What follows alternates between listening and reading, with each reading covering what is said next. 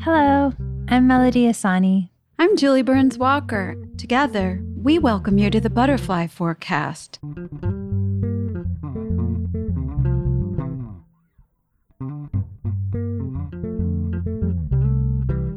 Smooshy.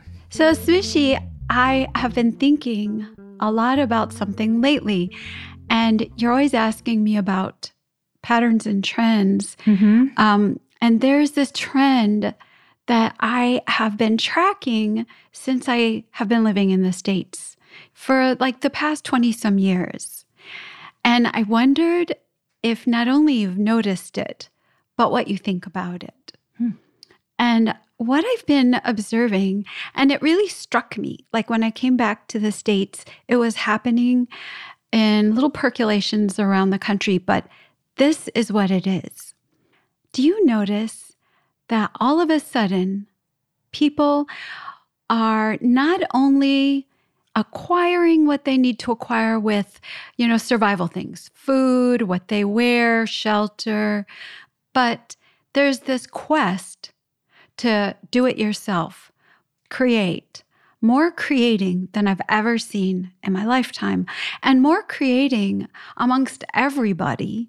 Everybody was in a band or thinking about recording something or had written a song or they were making their own clothes or they were suddenly, you know, do it yourself soap or they're blogging about something else that they've done the best pumpkin muffins in the United States. And they always term it that thing. This is the best, and then fill in the blank. Mm. Have you Yes. noticed that? Yeah, well, I didn't know it was a thing until you just said it. I just thought that's what people always do, but you're right. No. There's this whole new maker maker culture. Mhm. And first, when I started to see it, my first fresh curiosity was oh, does this mean we're going to be going more and more as a culture into survival? Mm. Because if we're going to be doing less prosperity, people are going to be adding additions to their houses, creating, you know, uh, redoing parts of their homes. They're going to quest for things that keep them at home very engaged in something creative and also something that shows their excellence. And um, I was just thinking about this idea of being creative, but the act of creating. And I was wondering if we have everything on earth, if everything is perfect, why do we keep trying to make it better and create something new? Oh, wow.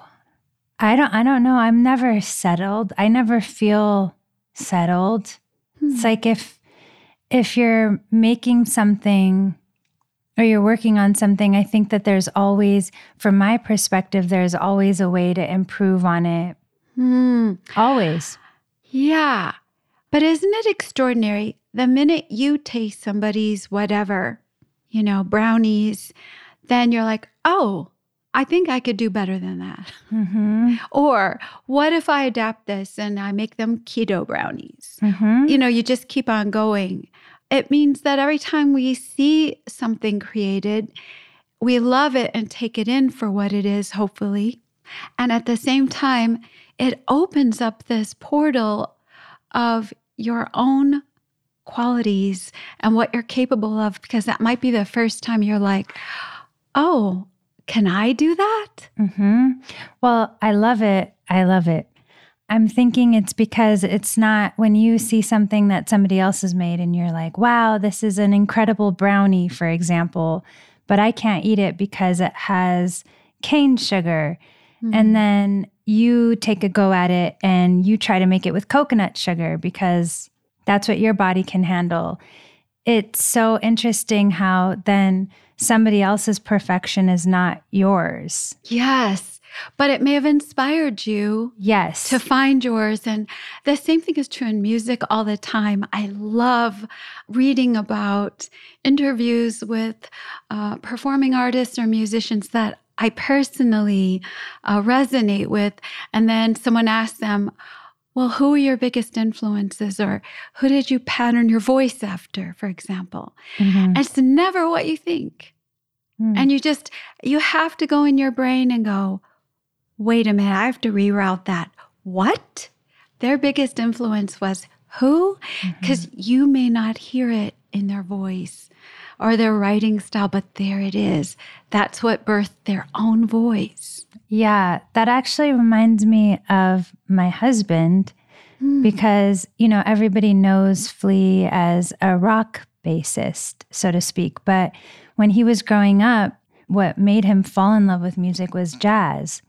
And he always thought that jazz was the highest form of music in a sense. It was very smart and he really looked up to, he thought Charlie Parker and Dizzy Gillespie and that whole era of musicians were geniuses and and I really do think that they were but then when he got older and he met his friends and he joined his first rock band and he learned how to play the bass he had no reference to rock music. He never grew up listening to rock music so he didn't know any of the famous riffs or the famous things. So the way that he approached the bass was from a jazz background which is so cool because I really think that that's the thing that makes him special and different in his field is that he's, you know, he's playing one kind of music but reference from this whole other genre.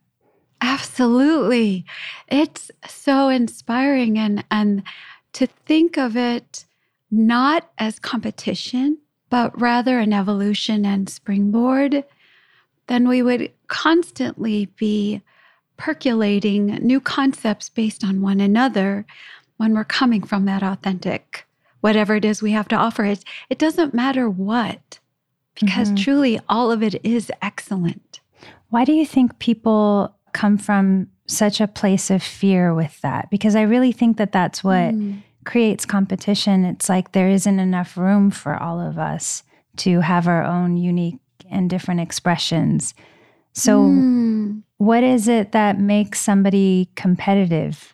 I think just observing, there's creating because we have to create. So that means it's coming from uh, a place where we draw our inspiration from. Like, what's the difference between creating something and knowing something? I may know about something, but to actually create is a whole different expression. And if I'm trying to compare myself to someone or someone's creation, I'm already it's going to be competitive because that's the in the origin expression. But when you create because you just love to create, so many more things can happen is you Mm. have nothing to compare it to.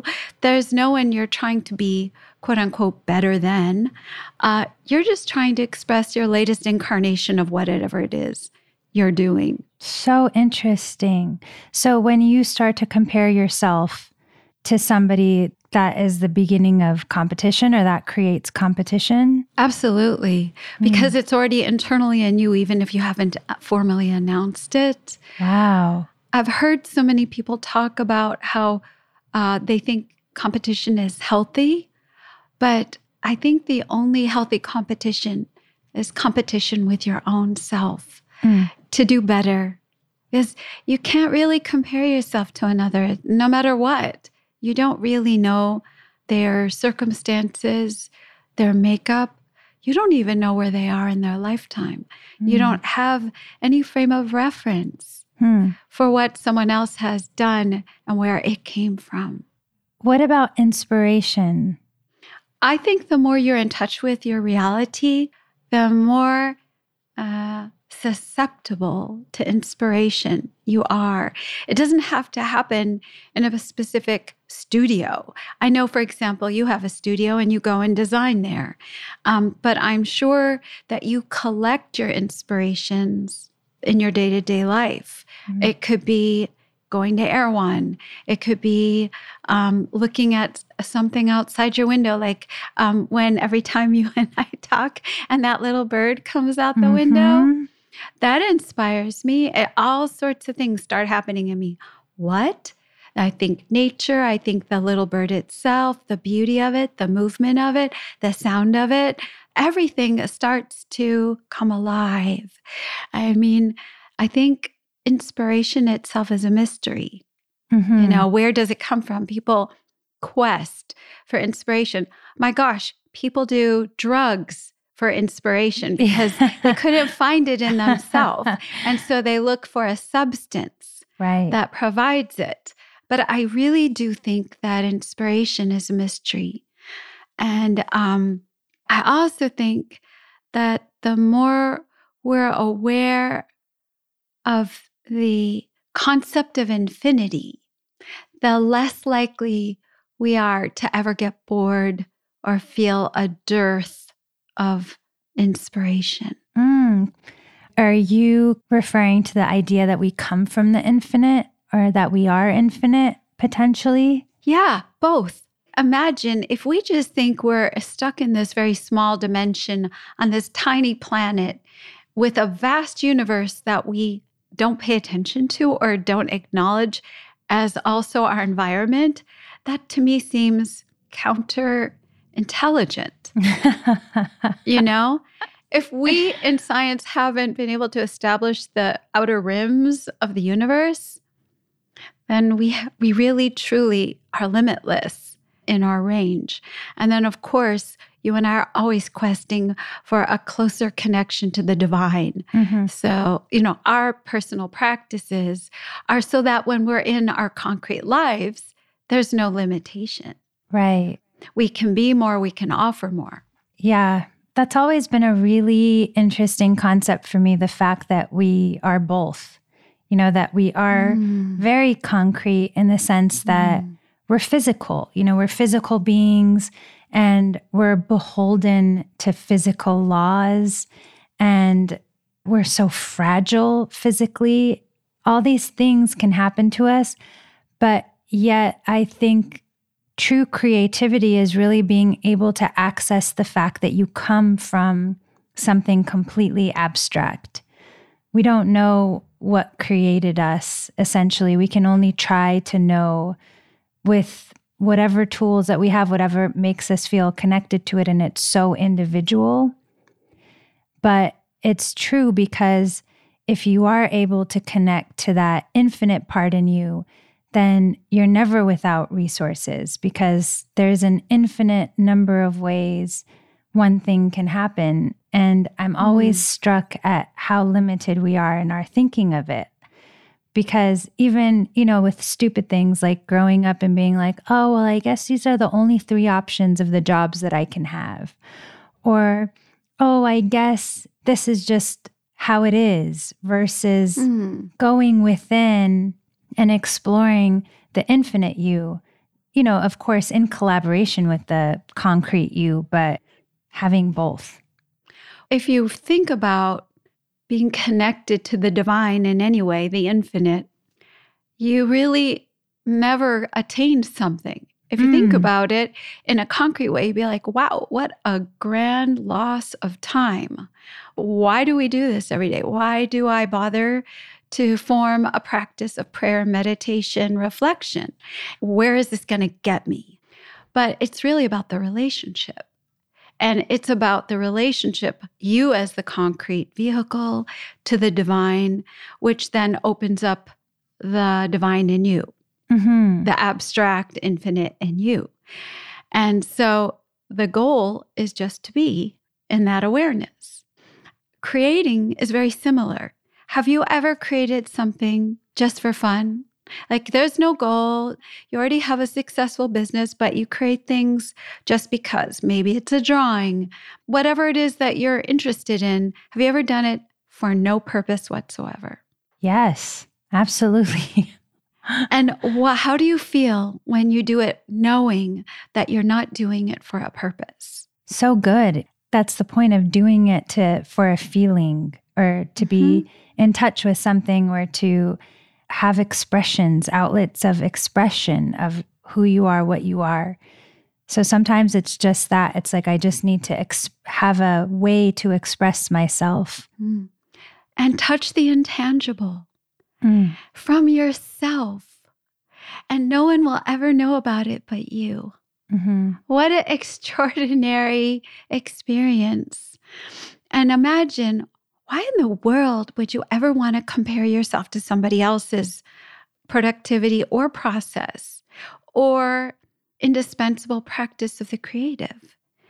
It would actually depress you Mm-hmm. because it's already been expressed. Yeah, I think I made this t shirt once that said compare and despair, and it had a picture. Oh, It was like a graphic of somebody scrolling on Instagram because I think that's one of the things that social media has created is there's so much content that you're exposed to that it's really difficult, especially as a creative, not to sort of compare yourself to mm. what other people are doing. So I really try to stay off of scrolling so that I don't get into that holding pattern because we're all sort of vulnerable to it in a way, especially if you're a creative. Exactly. So you have to be present in the process, I think, of inspiration and and creating. And um, if we looked at life as creative, it would just be the practice of life. Because Mm. every day presents new opportunities and also a lack of opportunities. It all has to be a process of living in motion. And then when you see other people and what they create, even in their magnificence, even if it's so stunning, it takes your breath away. Mm. Instead of you wanting to have made that or done that or said that or expressed that, you would just truly be in awe of it for what it is Mhm. someone's real inspired expression. Mhm. I mean, like archetypes in music, like you were talking about Flea's inspiration. I think of some of the classic jazz icons like Dizzy Gillespie, like Louis Armstrong, like Ella Fitzgerald. You can't be another Coltrane. You can't be Louis Armstrong. That's already been done to perfection. Yeah. But you could be inspired by it. Yeah. I hate how music industry executives often say that, like, oh, this is the next Amy Winehouse or this is the Mm. next so and so. And it's like, no, it's it's them. It's just them. It's not Mhm. the next anybody. Right. Well, when our goal is to inspire and to create something that improves or is a new rendition or a new expression of something, even if there's elements of it, kind of like when you make soup, you might use the same ingredients but taste different every time. Mm-hmm. It's not the same soup as before. It has maybe some new fresh herbs in it, or you use something else, but you still enjoy it for what it is. And but the goal is not to sell something. And whenever you hear somebody say, "Oh, this is the next whoever," you know what they're really just aiming for is sales. Yeah, they're trying to sell it. So that always is what it is like, okay. but if your friend says, you should listen to this album Mm-hmm. because I think you're going to love it, that's a whole different recommendation. Yeah. Smishy, you said something else that I thought about. It's when you look at somebody's creation and you feel something from it. Isn't it so cool how you can deposit into your creation your intention and your feeling and the the sense of the inspiration because I've noticed that there's you know objects contain different things or they evoke different things mm. like there's certain art pieces that really contain the artist like you feel something you're moved by it or songs and it kind of draws you into your own self and connects you to that how does that happen with products and art Sushi, you just said one of the great mysteries that I, it's so crazy you're just saying this. I've been thinking about all week long. Mm. Like, you know, when, um, if you have ever heard a piece of music where there's something about it, that exact recording that puts you in this state of being. Hmm. Like, you know, if you put that on, you're going to be all right. Now, the real question is you've heard the same performer perform it live or maybe even another recording, and it didn't have that magic. What is that mystery stuff?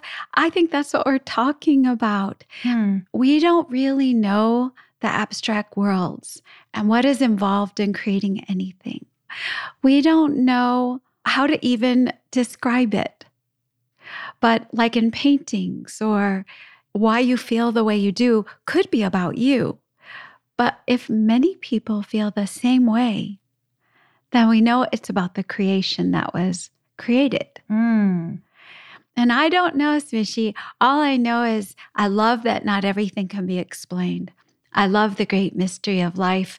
You know, this group of Native American women, elders in the South, I think they were called the Southern Seers, if I'm not mistaken. And they used to remind people that in their term for the great creator, they call it the great mystery. And then they would tease people and say, remember, the great mystery is not to be solved. I think it's like this. When you see something that just like moves you every time and you're like, how is this happening? You're never going to know.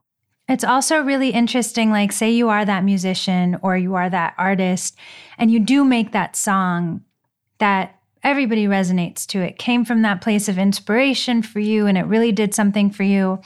It's so interesting how people try to trap you there. Mm. Miss Lauryn Hill is a great example. Like she created one of the most iconic hip hop albums of all time and then mm. went on to do an acoustic album.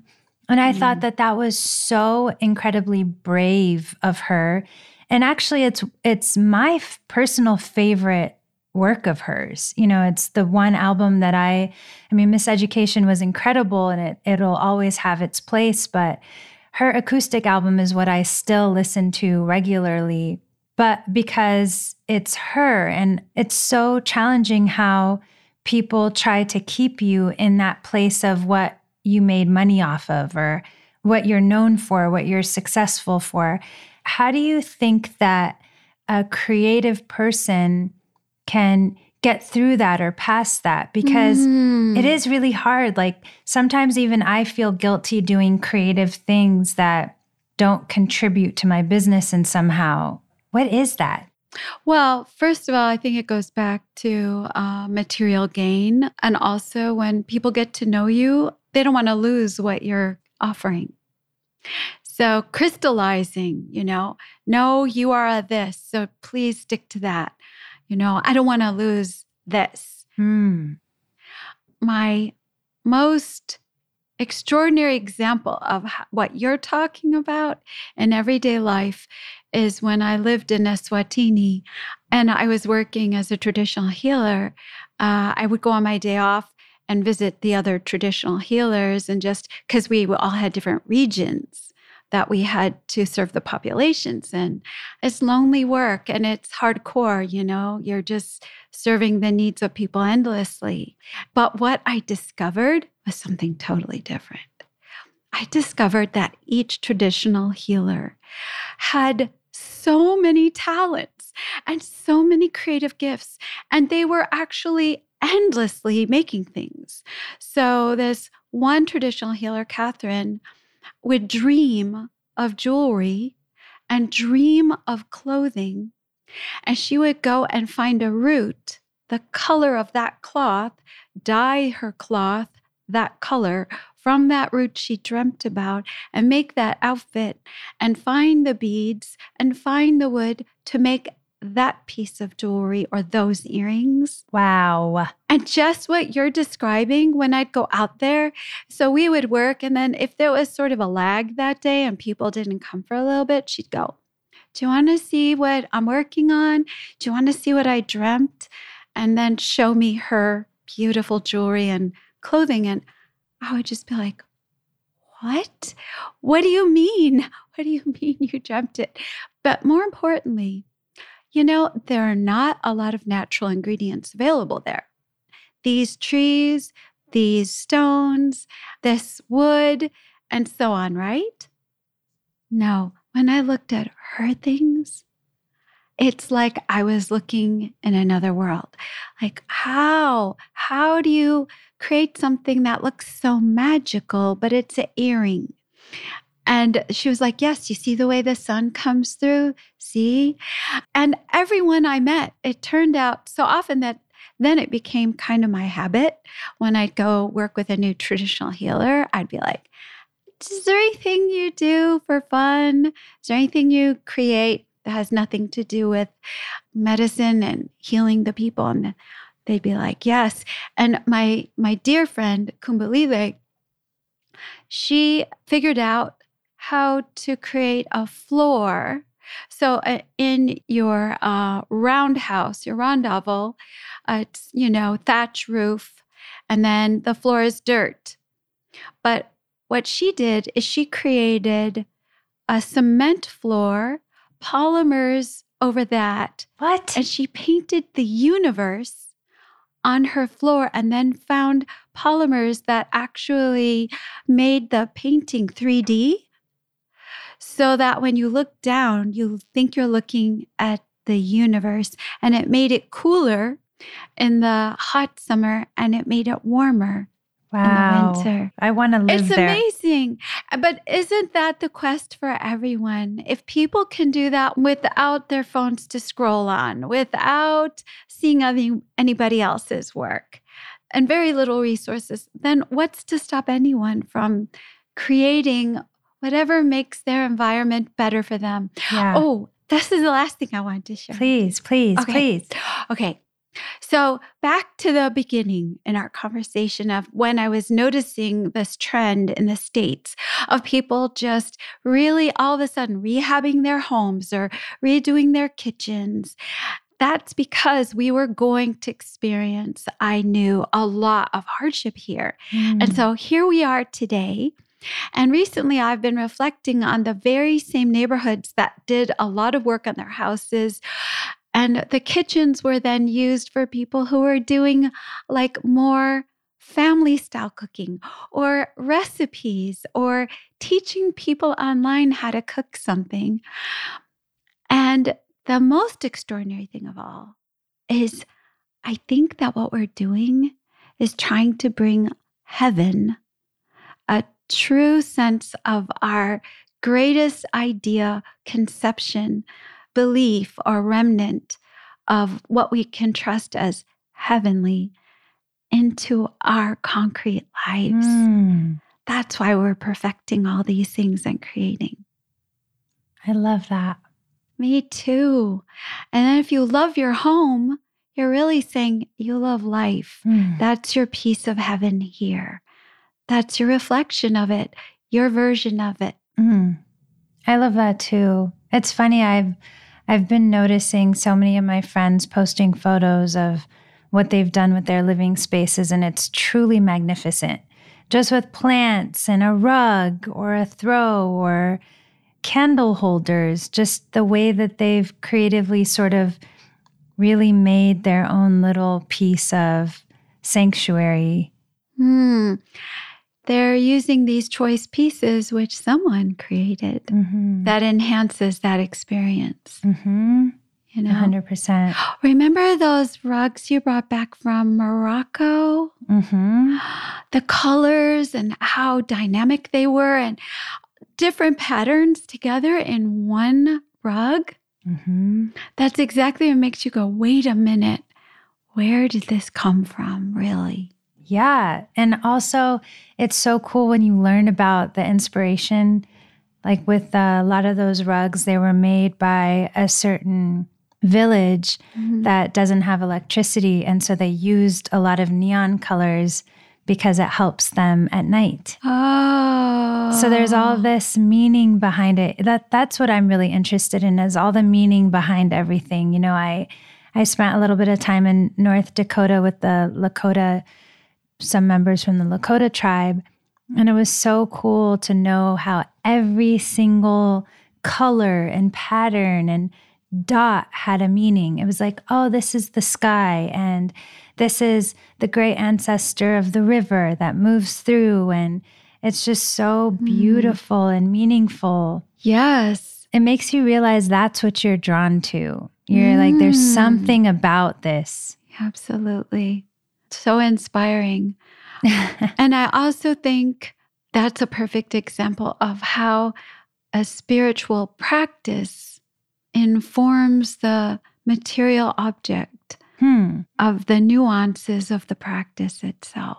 Kind of like alchemy. Yeah, it's an alchemy of sorts. Uh, It's Mm. such a good word. I love that. I love word. that word. I love it. It inspires you, just the word. It is. It's because it lets me know that we're able to transform our circumstance or transform, as you say, what we've inherited. Yes, maybe that's also a parcel with your attraction to certain uh, art pieces or physical objects or anything, a gemstone, which is just a mineral from the earth. You know, it reminds you of how you can evolve your current situation a little bit further. Yeah. It's also so refreshing to know that none of us come from what you refer to as the golden era.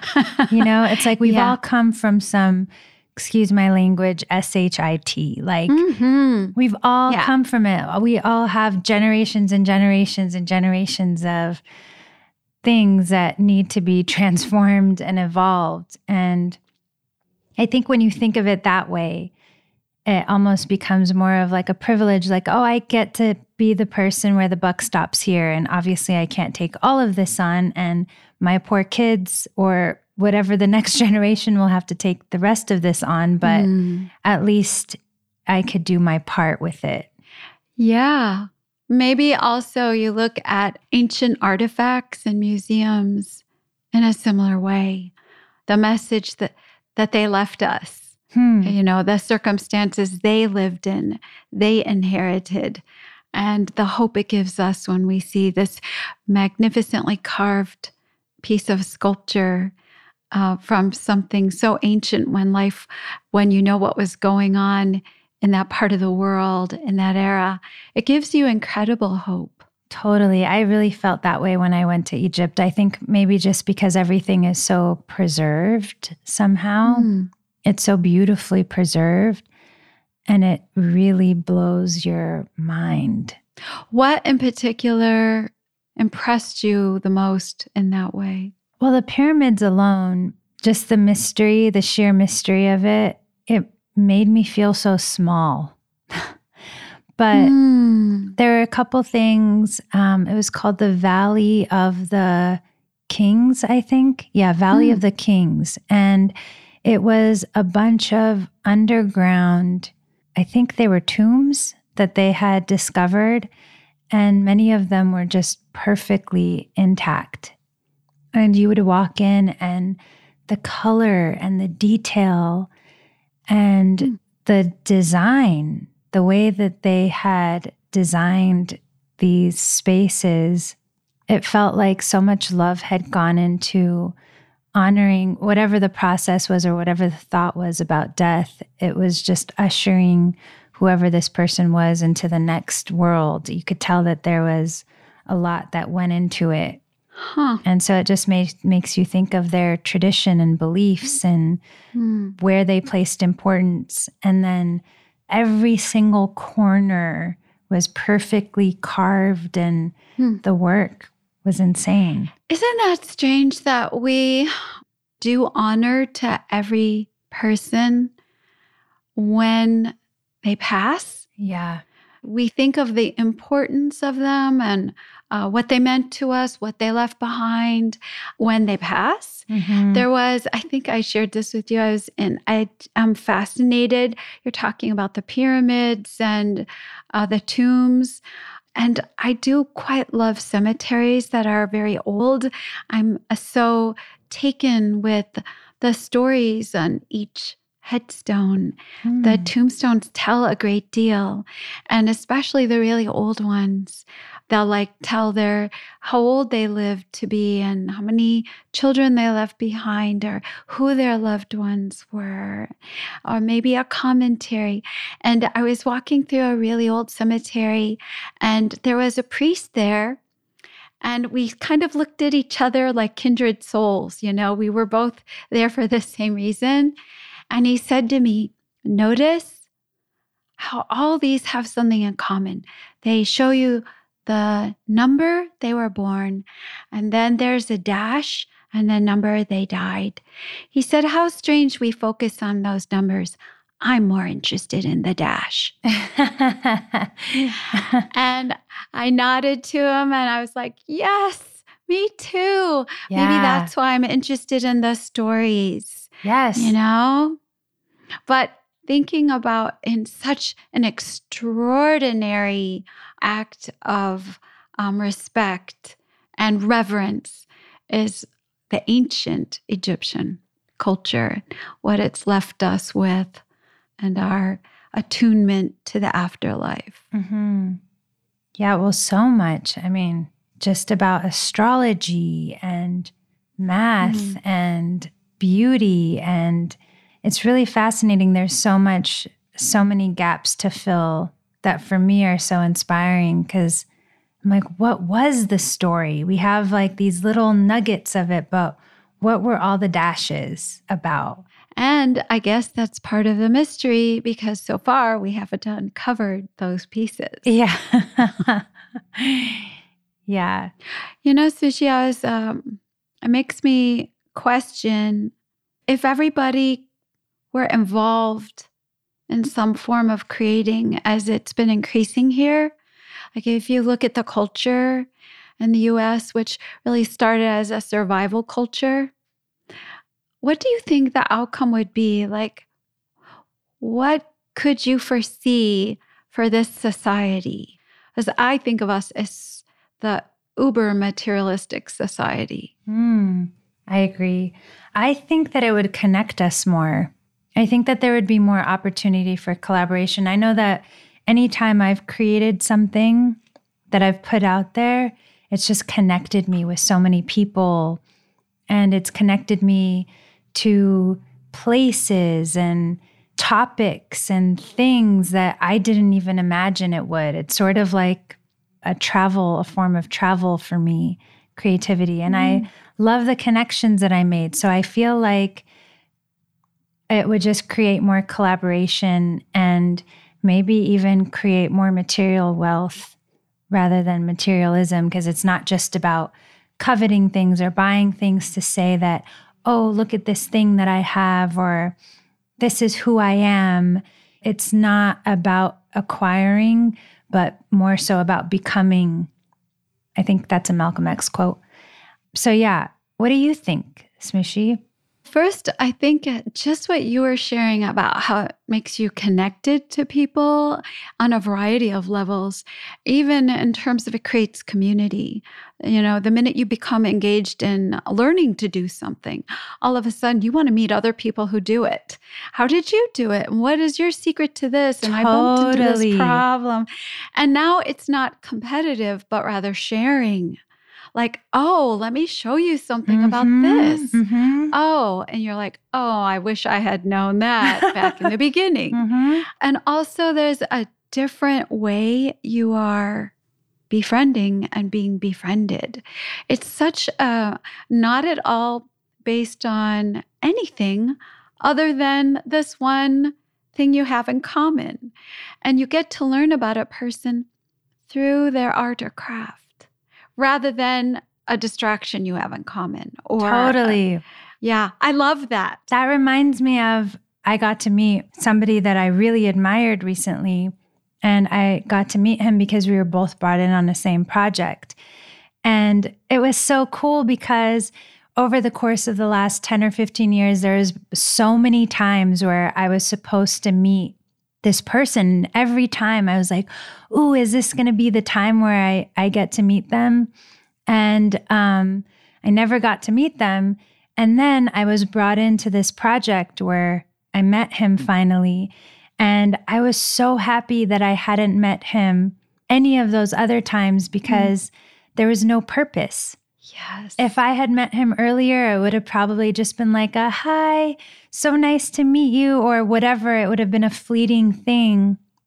Whereas now, I got to meet him and there was a purpose involved. And it really shifts things when you, especially when you meet people that you admire, that you know of in the world, and there's an actual purpose there for Yes. meeting them. You know, it's like I almost don't want to meet my favorite whoever's unless there is a, a specific purpose there for us. Because that's a creative meeting. Yes. what you have now. And I think it's a grave mistake to uh, base relationships on our personas. Mm. And I mean, I know you and I, if we were on our own, we're very shy. But if we're engaged in what we do, we're bold. hmm But persona wise, I'm I'm invisible in a group Mhm. of people. I think I've experienced so many times when I'm in a crowd of people and people walk right by me because that's my persona they're walking by. But if somebody says who I am to them, they'll, as you know, almost every time they'll come up to me and say, You're Julie Walker? and they're like so confused because in their mind, I would look and act bigger, Different. Different. And so I'm glad we didn't meet as personas. Yeah. I love that about Beyonce, how she's, because she's such a shy and she's shy. She's a, a shy Mm. person. Anytime I've seen her in groups, she's very sweet and doesn't necessarily manifest as big. But then when she's in her purpose, Mm. she can command the world really it's like every single person has her Mm. attention and i i can see the struggle with that and i love that she named her that alter ego sasha fierce because i was like wow that's such a brilliant way of dealing with that for yourself because i'm sure Mm. there's such a projection on you to always be on and but you're Beyonce and you should always blah, blah, blah. But it's like, can I just be normal? You know, can I just Yeah. be me? Mhm. It's different. It's people can manifest differently depending on where they're at in themselves or what they've been called to do in that moment, right? Absolutely. I think if everyone had a taste of both sides, we'd have the proper humility when we meet a person Mm. and patience in the hopes that we'll have the opportunity to get to know them. Yeah. So sweet. yeah, so sweet. I was just thinking how I don't have a Sasha Fierce, but I have a Smelody. What wouldn't you do if you were Smelody? Well, I just hate when Smelody starts talking in my head. I'm like, shut up. you don't know me. she puts you down. she puts me down. Oh, no, no need for that. Yeah, she tries to keep me in a place. I don't even need to have an alter ego that does it. I think it's always there. Yeah. That's just called my foundation. Mm. Um, but whenever that happens to me, whether I'm creating something or just existing, I always say, Hello, old friend. I know you, Mm. but I don't listen to you anymore. Hmm It's always freeing to know you're never going to be a part of it. It's never like you're never going to be somebody else. Right. You're always going to be you. You just don't have to listen to that stuff. yeah. Oh, Smishy, you're much more proper than I am. I'm like, bitch. you tell her, Yeah. sit down. I have to Sit tell her. I- I've read too many Jane Austen books. yeah. I love it. Sushi, this was a delight. Yes, it Delight. was. It's so great to talk to you, Smushy, about these kinds of things. It feels so good to have real conversations. They're really inspiring Yes. and they really do help my creativity and my perspective towards it. And I hope it, it helps people too, kind of listening in to us. I was thinking the same thing. I was hoping that people who are listening are asking themselves the same questions, Mhm. like identifying similar things or new things to create. Okay, Smushy. Smishy, I love you. Love you too. Till next time. Okay. Okay. Bye. Bye. And that's our show. Thank you so much for joining us. You can find the Butterfly Forecast every Tuesday with a new episode available wherever you do your podcasting Apple, Spotify, Google, Stitcher. Hope to see you then. We'll see you next time.